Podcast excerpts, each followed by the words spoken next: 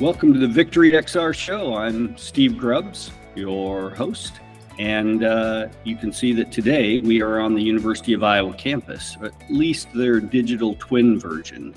We have uh, two guests with us today. The first time we've done a father son combo. So, welcome Craig Frehlich and Dieter Frehlich. So, Craig, I'm going to go ahead and start with you. Uh, you have been involved in virtual reality and education for a very long time. If you could, you know, talking to educators now, talk to us about some of the things that you have learned over the years that would assist educators as they integrate uh, immersive learning into the classroom. Yeah, first, thanks for having me on the show. It's always a delight, Steve, to talk to you and follow the work that you're doing, which is amazing. I think sometimes educators are looking for a silver bullet when it comes to research and VR. But if they, they back up from a macro level, there's tons of research just on what good teaching and learning looks like in the classroom that VR can hang its hat on. So here's one. We know from tons of research studies and books on how we learn best that if you space out practice, so don't don't cram in a topic in the first like two days that you deliver it, but space it out. Maybe you introduce the topic on a Monday and you allow them practice on Wednesday and Friday. So what do we know? We know that that practice that we give the student traditionally has looked like a worksheet. So a paper and pencil, maybe a few questions to get them to sort of pull out information for long-term memory. But if we vary the practice, so instead of just the same old type of modality, worksheet after worksheet, if we vary how they practice and think about and engage in the material, there are studies out there we call this interoperability, that they'll remember it better. So VR has a huge role to play here because we've got this amazing new tool that we can allow students to practice the material that we deliver, but in a varied context. And then I've learned this for, from you, Steve. The other thing that makes VR so powerful and worth the effort to adopt is that we we already know from research that active learning is far better than passive. So let's put kids in a virtual world where they can actively engage in 3D models and assets to get them to think a little bit deeper about content. Yeah, that's wonderful. So, all right, let's back up one step. Why should people care what Craig Frehlich thinks? What is your background? And I know it's extensive in both education and VR. Yeah, in education, uh, as my gray hair tells people, I've been at this for about 30 years now, both teaching in the classroom, science, chemistry. Then I shifted to design and design thinking, and I was teaching that. But all along the way, thinking of great tools to immerse kids to make them more engaged. And within the last five years, it's been a lot of virtual reality. I set up a VR lab at a school just outside of Calgary. Then I moved to Singapore and I set up another VR lab and a VR program at a school in Singapore. Now in Vancouver, you know, rinse, repeat. We've got this big VR lab here at the school I'm at in Vancouver. And I wrote a book. The book is called Immersive Learning, a practical guide to virtual reality superpowers in education. And in there, it talks a lot about how teachers should be thinking about and using VR to uh, to implement in their curriculum. And is that book available on Amazon? Yes, it is. Sure is. Yep. W- would you just give us the title one more time for those that want to search? Uh, Immersive Learning: A Practical Guide to Virtual Reality's Superpowers in Education by Craig Frehlich.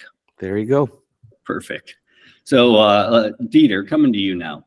Um, so so first of all, for those listening, uh, Dieter, in in full disclosure, has been an intern at Victory XR this summer, and not just any intern. Uh, Dieter has earned accolades from everybody that he's worked with. Um, we, we like to test people on their skills before we hire them, and, and Dieter scored at the highest level. So, because of that, uh, we assigned him to our most challenging intern task over the summer. And that was for our, our VXR Labs platform to get our avatar system up and running. We have some amazing modelers and we've some amazing coders, but um, you know we're a we're a small startup team, and so you know to the extent that we are fortunate enough to have interns who can uh, work for us and really advance the ball down the field in, in a substantive way. And that's just a, a huge blessing for a company. And so, uh, Dieter, hats off to you. Uh, everybody on the team wants to continue working with you to the extent that we can. So, thank you for that. So, with that little introduction, um, talk to us about so, so the vision for VXR Labs to, is to essentially combine three elements. One is the synchronous multiplayer nature of, of an entire classroom or a group of people to be able to gather and be instructed. And, and that doesn't seem like that big of a deal, but it's hard. Hmm. We know it's hard.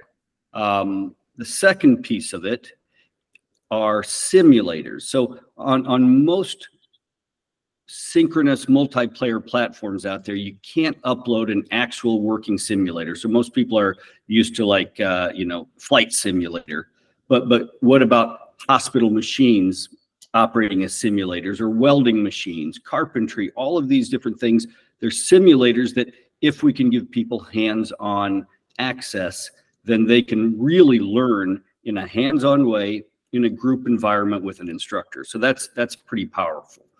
But the third piece are our avatars, and not just our normal avatars, it's our um, AI avatars, conversational avatars, where you can put an instructor or an individual in into a uh, into a room. So uh, whether you're you just have one student in there or a group, you can have an expert in the room, or you can bring back to life an historical figure. So, uh, Dieter, you worked on the implementation of our avatar system and, and talk to us a little bit about um, what we hope for with that uh, in this VXR Labs platform. Yeah, so one of the things you talked about that is so important to VXR Labs is sort of the detail and the quality of the simulations that we're trying to provide. And one of the challenges that comes along with that is that we need computation power to sort of fuel all of that. And at the end of the day, the Quest 2 and the Quest, the, the products that we're designing for, they're wonderful pieces of hardware, but they're not necessarily as powerful as we might need them or expect them to be. And so one of the challenges that I've been kind of dealing with as, as I was creating the avatar system was trying to figure out a way that we could allow for detailed customization of the avatars without taking away too much computation power from the simulations that we want to run right? The idea was to be basically be able to add these avatars into the game and allow people to customize them, but we didn't want to compromise the experience of the existing simulations in VXR Labs. And so that was one of the challenges that I worked through over the summer and came up with some sort of solutions, implementing a lot of open source pieces of technology to um, create a way that we could customize the avatars and not compromise the existing experience. Yeah, and and it looks great. And one of the topics people always talk about when we're thinking about virtual reality, and um, you know, especially the news out of Meta this week that uh, Meta avatars now officially have legs. You know, which is always sort of a funny deal. And, and I know that it comes down to really both the computational res- the, the resource management with the chipset and also the tracking there's no tracking that we can put in place for legs at this point. So um, at this point, we have decided to, we'll, we'll talk to us. I'll, I'll let you actually explain where we are now and where we would like to go with our avatars as far as their bodily structures. Yeah, so right now we're still working with half body avatars. Um, and the primary motivation behind that decision was, again, to make sure that we have enough computational resources for the rest of our simulations. Um, we do have full body avatars is something that we're working on, and, and we've got a couple tricks that we're hoping to try out and see if we can make that work because I think that adding that full body experience really increases the immersion in the virtual worlds. And I think that it sort of adds a different level to the way that you interact and the way that you experience all these simulations. Um, so I'm really hoping that over the next couple months, we can um, work out those last few kinks and get full body avatars into the game. So I'd like I want to weigh in, Steve, just from an educator's perspective on this, who studies a lot about how we learn. Additionally, I've spent a lot of my career in private schools. And so if we think of avatars as, you know, our identity, a, a private school has students wear um, a uniform to downplay their identity in hopes that from a research perspective, they focus more on the learning than the social aspect. So if we think about what's our primary reason to send a student with an avatar into a learning experience, if it's to focus in on the learning, then I don't think legs are necessarily as important or even arms, hands would be. And so, you know, I applaud sort of your approach to this, Dieter and Steve, because I think it downplays something that maybe isn't quite as important if you're doing a chemistry lab and that's how you look. The more important thing that the student should be focusing in on is the active learning piece. Yeah, the, the reality is that legs and elbows are, are mostly window dressing in virtual reality uh, or immersive learning settings. But, you know, people people want their legs. So we continue to have this debate on, you know, how much, how, many of our chipset resources we should dedicate to it. But Dieter, do you have any thoughts on the issue of leg tracking? You know, part of it's a resource issue, but part of it's a tracking issue. And, and since we can't track track the legs, then as um, as developers, we have to make some guesses as to how their legs are moving. Is that right? Yeah, so legs are pretty difficult. I think that Meta's come up with some pretty smart solutions using some a lot of the cameras, and they have access to way more information from the hardware because they're developing it. But um, as far as our experience goes, we don't have trackers on the legs. The only trackers that we're using are for your hands and on your headset. And for the rest of the body, we're using inverse kinematics to sort of solve for where the rest of the body should be. So what we're doing is we're taking the wait, wait, wait. Inverse what? It's called inverse kinematics. And so normal kinematics is basically saying, well, I've got my hand and I want to put it here. I need to bend my elbow this way and I need to move my shoulder over here. And now my hand's in this place. Inverse kinematics is the exact opposite of that. It says that I've got my hand, it's moved to here. How should I translate the rest of my body such that it looks normal and my hand stays in that same position? And so we can perform inverse kinematics on the headset and on the hands because we have controllers for them. But like you alluded to, we don't have trackers for the feet. And so we have to just sort of guess for where they should go. And so the procedure that I was experimenting with in um, VXR Labs is called animated locomotion. And so basically what we're doing is we're taking the direction and the velocity of your character and applying that to an animation that handles figuring out where your legs should be.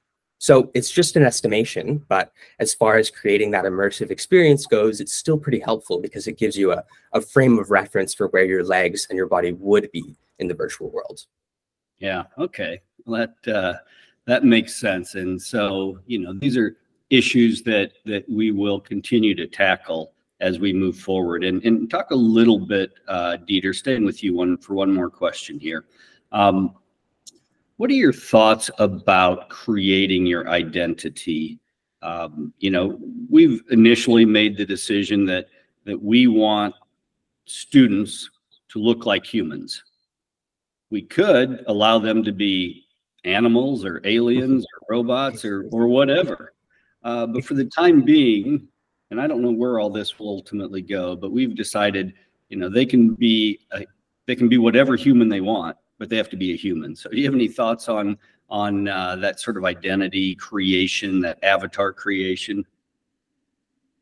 Yeah, I think it's interesting. I think especially for an educational game where the you know if we think of the point of the social experience that we're trying to create in VXR labs, well, it's a human social experience, right? It's it's it's focused around education and it's focused around teaching humans how to engage with all this different science and with all these different aspects of the real world. And so I think that sticking to human avatars in that sense is really helpful because it sort of reminds us of the social environment that we're creating within VXR Labs. Whereas if we were allowed were to allow people to take on any avatar they wanted, I think it might create a little bit of a different social atmosphere within the within the labs, within the simulators.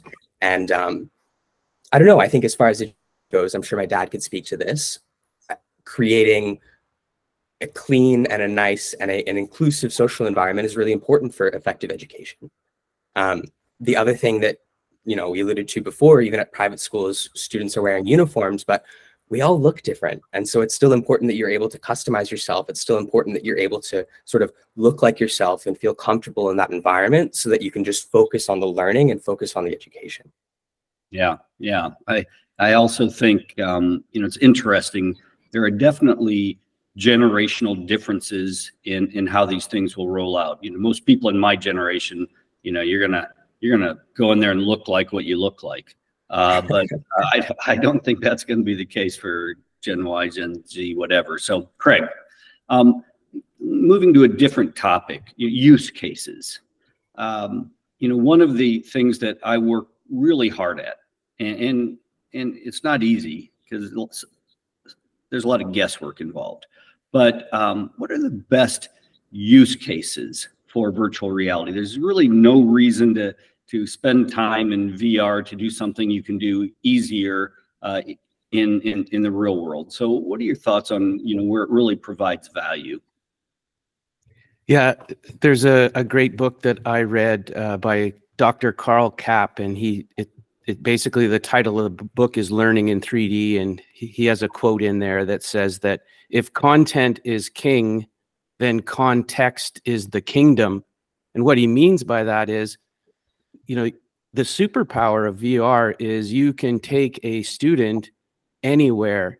And by anywhere, according to education, it's much stickier if it's contextually relevant to what you're studying. So, you know, for example, uh, I've been in your VR experience about To Kill a Mockingbird, where you literally can sit inside the court that Atticus sort of conducted court for in the book To Kill a Mockingbird.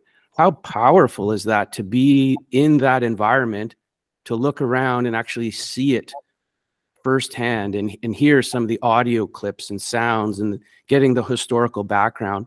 I think sometimes again it, we have to convince educators that learning has to be a journey and that journey involves a number of different experiences related to the learning outcomes so that they get this full big contextual picture it's like you know, let's stop making students uh, novices about the content.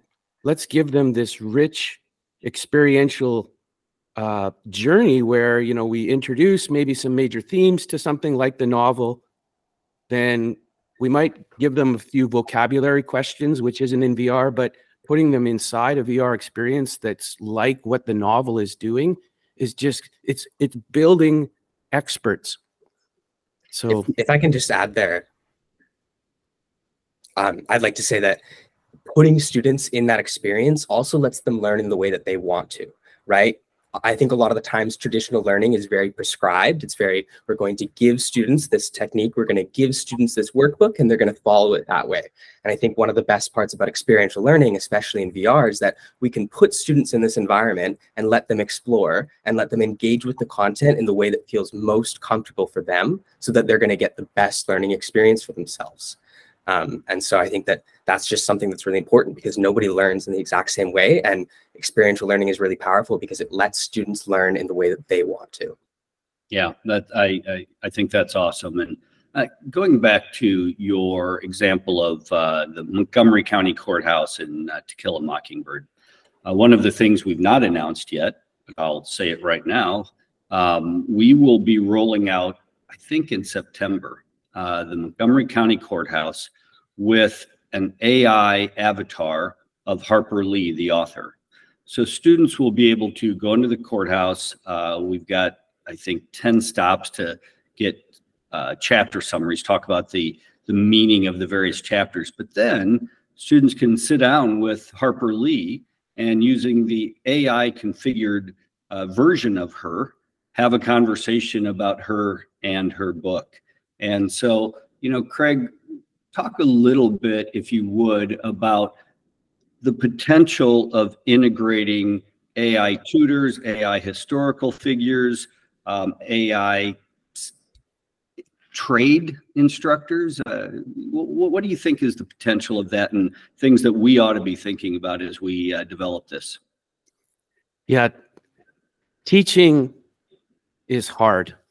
There's a lot of work involved. If you're a fantastic master teacher, you are wearing so many hats in a day. And one of the biggest hats that you wear as a teacher is providing timely, effective, formative feedback for students.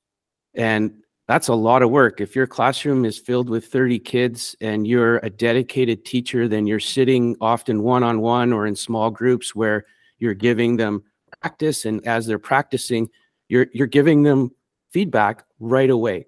You know, again, in in his book, Daniel Pink talks about the importance of practice, and then he did a bunch of work with Anders Ericsson. And that first, there's there's practice, but then there's good practice, and good practice not only means lots of repetitions, but repetitions where someone like a coach is giving you feedback. So these AI avatars eh, are saving teachers a plethora of time that they can get back to be more creative in their lesson design because the AI tutor is now taking a role as a coach, giving people feedback, letting you ruminate ideas back and forth. And so this is just a game changer for education. And having it be in 3D is so much better than like a, a 2D chatbot like Chat GPT on your computer because it's immersive. You're you're you're getting that sense of presence and it just feels more real. Yeah i always like to say if uh if a picture is worth a thousand words then an immersive 3d environment is worth 10,000 words. And uh you know hopefully the ai can do it in a lot less than 10,000 so uh, Dieter, talk to me about your thoughts on you know, what, what's the potential for uh, AI avatars? You know, what, what are some fun and interesting use cases that we ought to be considering? Yeah, well, I think that from the student's perspective, one of the biggest things to consider is that I have instant access to feedback and I have access to feedback that's sort of no strings attached, right? I think a lot of the times what students have to deal with is that you know their teachers the person that might be grading them they might have a you know interpersonal relationship with their teacher there there might be all sorts of factors going on that make it difficult for a student to truly ask for help or to truly get the feedback that they need or maybe their teacher's just busy. And one of the most powerful things with these ai avatars is it's going to let students engage with whoever they need to or or get that feedback at an instantaneous rate and without worrying about what the consequences of getting that feedback might be. So any question that you have, you can just ask it and you're not going to have to worry about the teacher maybe judging you or the teacher telling you that it's not necessarily the best question or the teacher impacting your grade from that, right? One of the the best parts about that is that I, as a student, can just get whatever feedback I need and ask whatever questions I want whenever I need to. And I think that that is truly, truly incredible. So, so I appreciate all that, but but take me a step further. If you could, if you could add to our list of our roadmap, so you know we've got Thomas Edison and Harper Lee and and uh, other historical figures, uh, and, and, then we've got some you know instructors. We have patients for nursing students to uh, interview and learn. You know, make recommendations on uh, on solutions for whatever their issue is. What uh, what would you add to our roadmap that we ought to be thinking about uh, developing? What characters? What uh, types of instructors?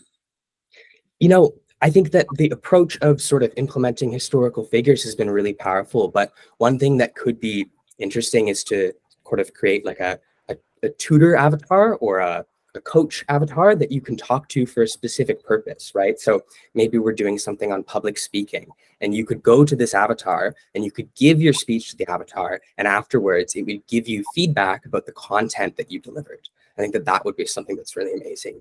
Or maybe in a math environment, we have an avatar that's sort of just specific for answering math related questions. And while you're doing your homework, while you're doing your worksheet, or while you're engaging in some sort of experiential learning, you can go up to this avatar and you can say, well, hey, how do derivative works, derivatives work again? Can you explain that to me?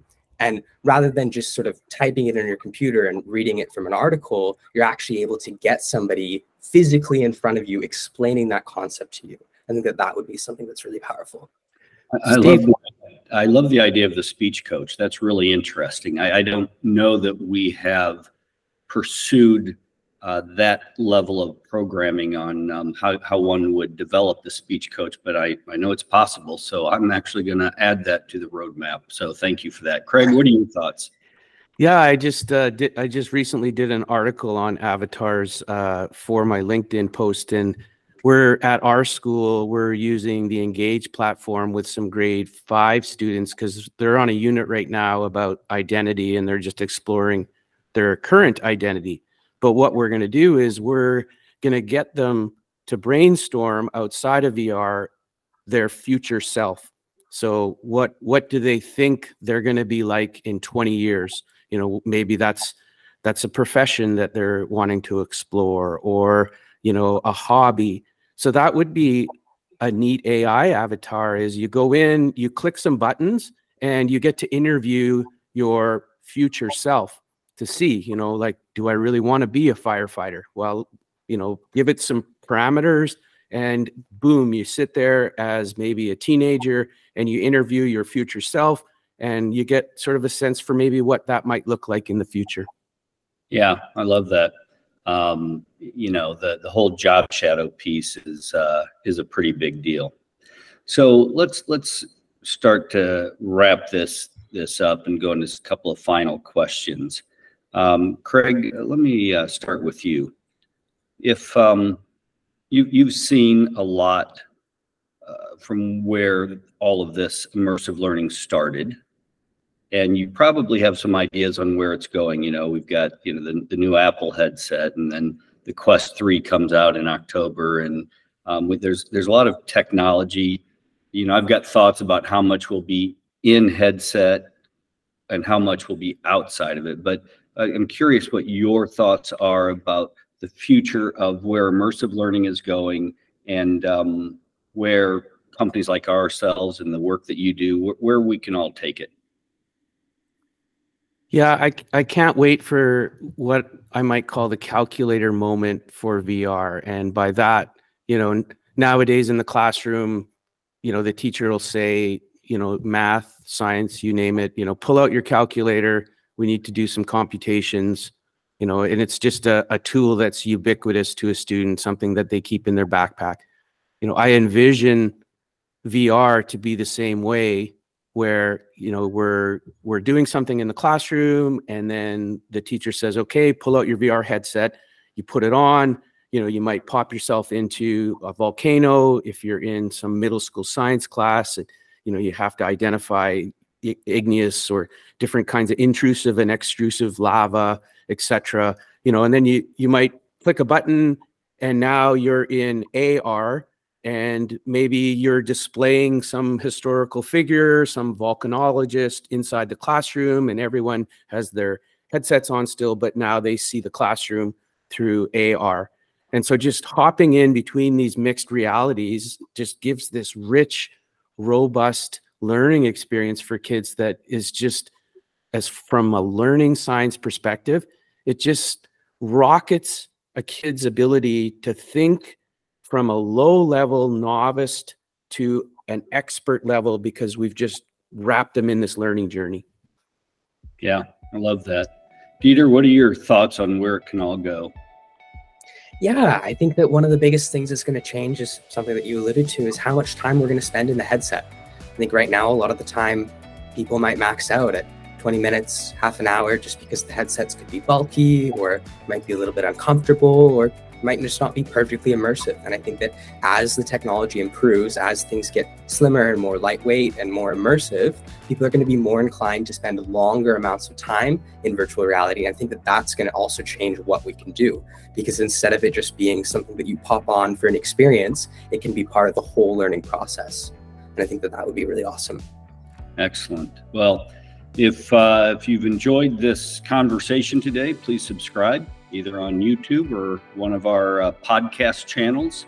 I want to thank uh, Craig and Dieter Frehlich for really a, a fascinating conversation and, and all they both have done to contribute to the advancement of immersive learning. So, uh, thank you both for joining us, and uh, we will talk to everybody next time.